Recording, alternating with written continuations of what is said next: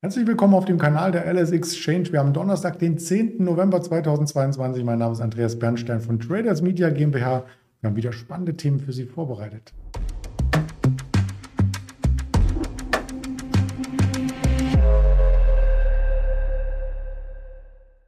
Am Donnerstag ist immer der Ingmar Königshofen mein Gast, bevor ich ihn zuschalte. Natürlich der Risikohinweis, denn all das, was wir hier von uns geben, ist reine Informationsverarbeitung, der objektive Blick auf die Charts und News und die Einordnung in historische äh, Gefüge. Und dann nehme ich den Ingmar auch gleich mit hinzu. Guten Morgen, Ingmar.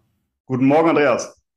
Ja, schön, dass wir über den DAX heute als erstes mal sprechen, denn der ist durchaus volatil und fest. Das erstaunt viele Marktteilnehmer, denn gerade die US-Indizes sind ja gestern ähm, richtig unter Druck geraten. Trotzdem der DAX heute im Plus. Woran liegt es denn? Ja, insgesamt hält sich der Markt natürlich aktuell sehr, sehr gut, muss man sagen. Ähm, ja, in den letzten Stunden ist jetzt so ein bisschen so ein Seitwärtsgeschiebe zu sehen. Warum? Wir haben heute wichtige Daten, die Verbraucherpreise und auch die Erstanträge auf Arbeitslosenhilfe. Ich denke, dass danach die Wohle auch dann wieder deutlich anziehen wird. Äh, bisweilen ist der Markt aber wirklich stark. Du hast es gerade schon angesprochen man reibt sich manchmal ein bisschen die Augen, wenn man überlegt, dass wir vor äh, gar nicht so langer Zeit noch unter 12.000 Punkten notierten. Jetzt sind wir deutlich nach oben angezogen, 1.600, 1.700 Punkte. Und ich kann immer wieder nur betonen, was ich ja auch schon letzten Wochen gesagt habe, letzten Monate. Ich war ja ähm, auch hier sehr pessimistisch bis Ende September und hatte dann gesagt, es sieht dann aufgrund verschiedener Zyklen, aufgrund der Saisonalität und aufgrund des ähm, Fear and Greed Indexes zum Beispiel aufgrund des Sentiments, was sehr negativ war, schon danach aus, dass der Markt ab Ende September, Anfang Oktober mal ansteigen könnte. Das haben wir jetzt auch gesehen. Für mich ist die Bewegung schon etwas äh, zu stark, muss ich sagen. Ich gehe schon davon aus, dass wir hier auch mal eine Korrektur wieder einlegen könnten. Beim letzten Mal, als du leider ja nicht dabei warst, Andreas, da hatte ich gesagt, äh, eine Korrektur bis 13.000 Punkte ist durchaus möglich. Danach könnte es wieder aufwärts gehen. Das haben wir auch gesehen. Knapp über der 13.000 Punkte Marke ist der Markt wieder angestiegen. Insgesamt aber klar, ist es eine ja, ordentliche Stärke, die man hier sieht. Aber man darf eins nicht vergessen und das ist immer wichtig, sich das wieder in den Kopf zu rufen. Als wir unter 12.000 notierten, da hat jeder alles schlecht geredet, hat gesagt, der Markt ist super schwach.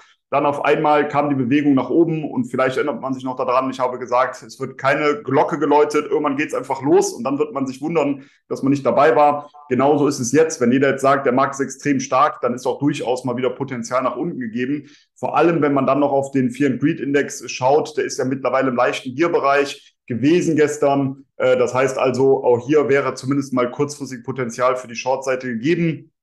Insgesamt bin ich aber bis Jahresende weiterhin bullig versuche also dann wieder neue Long-Einstiege zu suchen. Sollte der Markt jetzt wirklich nochmal drei, vier, 500 Punkte korrigieren, werde ich wieder nach neuen Long-Einstiegen Ausschau halten, weil eben die Zyklik und auch der Vieres äh, Wahlzyklus vor allem, der ist da immer wieder zu nennen. Wir sind ja dieses Jahr in den Zwischenwahljahren, äh, Jahren, der Midterm-Elections haben wir jetzt gerade erst gehabt.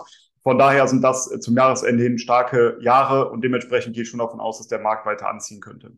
Apropos Jahresende, da kommt auch wieder die kalte Saison und mit dem ersten Wintereinbruch, mit dem ersten Schneefall ist äh, traditionell es so, dass ganz viele Anleger sich um die K&S-Aktie äh, kümmern und dann die auch nach oben treiben, weil sie denken, jetzt brauchen alle Streusalz. Jetzt wurden erst einmal die Zahlen vorgelegt und die hohen Düngemittelpreise, die machen der Firma schon zu schaffen, oder?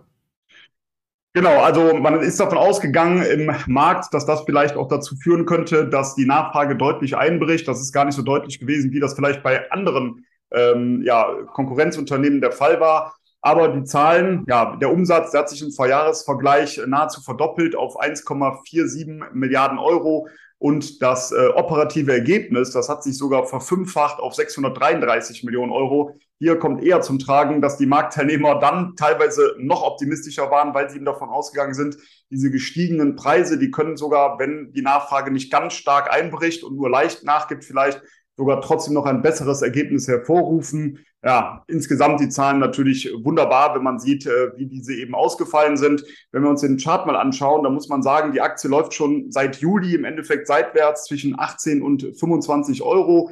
Und aktuell notieren wir so bei 21,50. Jetzt gibt's hier natürlich zwei Strategien. Entweder man versucht, diese Seitwärtsrange kurzfristig immer wieder zu handeln, also auf der Unterseite in der Region um 18, 19 Euro Long-Einstiege zu suchen, in der Region um 24, 25 diese Position wieder zu veräußern und vielleicht auch kurzfristig Short zu gehen. Wenn man sich aber mittelfristig positionieren möchte und aufgrund dieser eigentlich positiven Zahlen würde ich eher dazu tendieren, dass irgendwann ein Ausbruch nach oben stattfinden wird. Dann würde ich eher mal warten, ob dieser Ausbruch aus dieser Seitwärtsrange stattfindet über die 25 Euro. Und dann wäre mein nächstes Kursziel bei 30 Euro. Und gerade wenn man das dann mit entsprechenden Hebelprodukten umsetzt, kann man das natürlich nochmal etwas ja, aufpeppen. Wir haben jetzt hier ein Potenzial dann von circa 20 oder von 20 Prozent, also von 25 auf 30, könnte die Aktie dann entsprechend ansteigen. Reicht natürlich schon in der Aktie, wenn man sich das so ähm, ja, vergegenwärtigt, ob das dann auch wirklich so passiert. Aber wer das Ganze dann noch etwas hebeln möchte, da gibt es ja im Markt dann auch genügend Produkte. Muss ja auch nicht immer der Hebel 100 sein, sondern vielleicht ein Hebel von drei oder vier, womit man dann die Performance noch etwas hebeln kann. Und sollte die ja, Aktie wirklich nach oben ausbrechen, dann kann man natürlich auch knapp unterhalb dieses Ausbruchslevels den ersten Stopp setzen. Das ist nochmal ein guter Hinweis, äh, denn nicht jeder ist auch in der Aktie unterwegs und gerade wer auch auf fallende Notierungen spekuliert, der ist ja mit Hebelzertifikaten hier ganz gut beraten oder auch mit einem CFD. Gibt ja auch diese äh, Möglichkeit, aber Hebelzertifikat ist man nochmal ein bisschen von der Auswahl her äh, flexibler, würde ich meinen. Ja, so schwache Zahlen müssen auch interpretiert werden und da fragt sich zum Beispiel Börse Online heute, ob die Zahlen von Black Power durchaus auf den zweiten Blick mehr wert sind, als sie auf den ersten zeigen.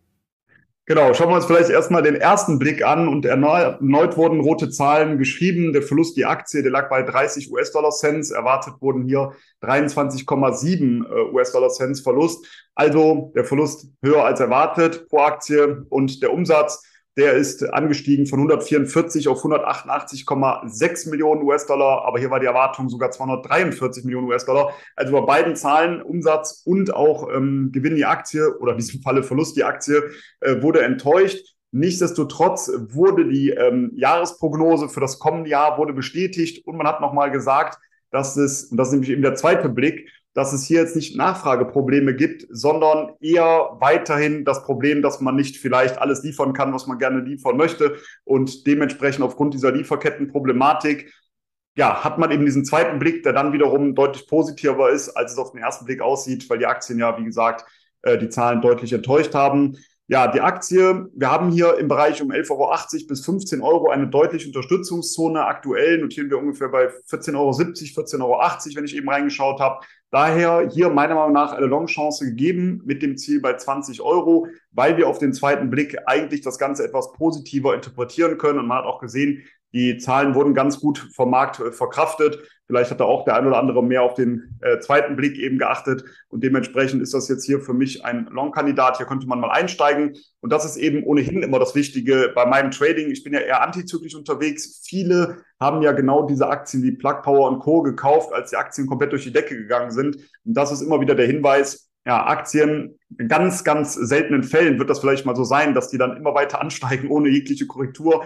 Aber in der Regel wird es auch mal eine Korrektur geben. Wir haben das gesehen zu neue Marktzeiten. Wir haben das gesehen bei 3D-Druck, wo irgendwann gesagt wurde, dieses Mal ist alles anders. Dann haben wir es bei Wasserstoffaktien gesehen. Dann haben wir es bei Kryptowährungen gehört. Dieses Mal ist alles anders, aber man sieht, im Trading ist dann doch immer vieles wieder gleich oder im, ja, im Börsengeschehen und dementsprechend sind die Aktien auch deutlicher zurückgekommen und jetzt auf diesem Niveau wird es für mich zumindest wieder interessanter, jetzt hier einen Long-Einstieg zu suchen und ich habe es eben schon gesagt, um das nochmal zu wiederholen, wir haben hier diese Unterstützungszone jetzt bei der Aktie 11,80 bis 15 Euro und hier könnte man jetzt meiner Meinung nach mal einsteigen mit einem Ziel bei 20 Euro.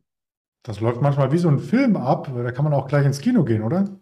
genau, komm, ja, das ist eine sehr schöne Überleitung. Können wir direkt loslegen mit AMC Entertainment, einer der Meme-Stock-Aktien, die natürlich äh, ja teilweise durch die Decke gegangen sind. Es gab ja teilweise Kurse von über 70 Euro. Aber ja, das scheint so ein bisschen verflogen zu sein. Die Aktie ist jetzt zuletzt massiv eingebrochen. Wir notieren momentan bei knapp oberhalb von fünf Euro. Auch da wieder, ja, ich weiß noch, wie ich die Aktie teilweise selber gehandelt habe, mir gesagt wurde, warum steigst du denn jetzt schon wieder aus? Da ist doch Potenzial wieder bis 60, 70 Euro, wenn man vielleicht mal drei, vier, fünf Euro mitgenommen hat. Und man sieht eben, es kann auf einmal alles vorbei sein und die Aktien kommen wieder deutlicher zurück zurück. Aber für mich ist diese Aktie jetzt auch wirklich wieder interessant, weil natürlich immer dieses Potenzial besteht, dass eventuell wieder in der einen oder anderen Community die Aktie besprochen wird und dann eben deutlich Gas geben könnte. Plus, wir haben eben ganz gute Zahlen bekommen. Der Verlust die Aktie, der lag bei 20 US-Dollar-Cents. Äh, erwartet wurden 21,6 US-Dollar-Cents Verlust, also besser als erwartet.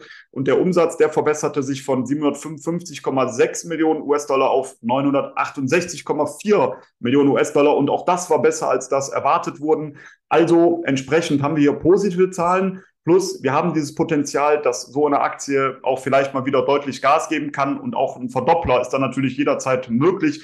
In diesem Falle würde ich auch gar nicht erst versuchen, das Ganze irgendwie gehebelt, wie auch immer, umzusetzen, sondern natürlich dann die Aktie vielleicht selber zu kaufen, weil das ist eben schon eine hochvolatile Aktie. Da reicht das auch, wenn man diese kauft. Also auf dem aktuellen Niveau würde ich mir das mal anschauen und wie gesagt, ein Verdopplungspotenzial sehe ich hier auf jeden Fall in der Aktie. Ja, wie du sagst, da kann man drei, vier, fünf Euro mal mitnehmen. Das wäre ja dann schon die Verdopplung. genau. Auf diesem Niveau. Genau. Wir schauen mal, was es noch für Quartalszahlen gibt. Heute vorbörslich eine NIO, Elektroautohersteller, ist jetzt auch wieder unter 10 Euro gefallen, sieht charttechnisch nicht so gut aus. Vielleicht kommt er heute mit positiven Zahlen. Immerhin ist der im Vertrieb in Europa ja gestartet. Auch was über die Ticker, worüber man sich als Aktionär freuen könnte. Yeti kommt, eine AstraZeneca kam, glaube ich, schon und eine WeWork ist noch spannend. Und an Wirtschaftsdaten, du hast es schon eingangs gesagt, 14.30 aufpassen, Volatilitätsgefahr oder Freude, je nachdem, wie man sieht, mit den Konsumerpreisdaten aus den USA. Die habe ich mal als kleine Grafik mitgebracht. Tatsächlich in den letzten Monaten äh, sind die Verbraucherpreise in den USA ein Stück weit gefallen. Ähm, weil eben die Zinsanhebungen auch wirken. Ob das weiter Bestand hat, das werden wir dann heute Nachmittag sehen und auch über die sozialen Medien entsprechend teilen. Da gibt es auch News auf Instagram, habe ich gesehen. Übrigens, Ingmar, wenn du da den LS Exchange Account äh, folgst, da gibt es die Tops und Flops an der LS Exchange ab heute. Habe ich schon gesehen, äh, sieht sehr gut aus und ich bin gespannt, ja, wie es aufgenommen wird. Ja. Da freuen wir uns. Also wir haben auf alle Fälle das Gespräch jetzt aufgenommen, werden es nochmal streuen und sehen uns dann nächste Woche wieder. Bis dahin alles Gute und viel Erfolg. Freue mich drauf und bis nächste Woche viel Erfolg und alles Gute. Ciao. Danke.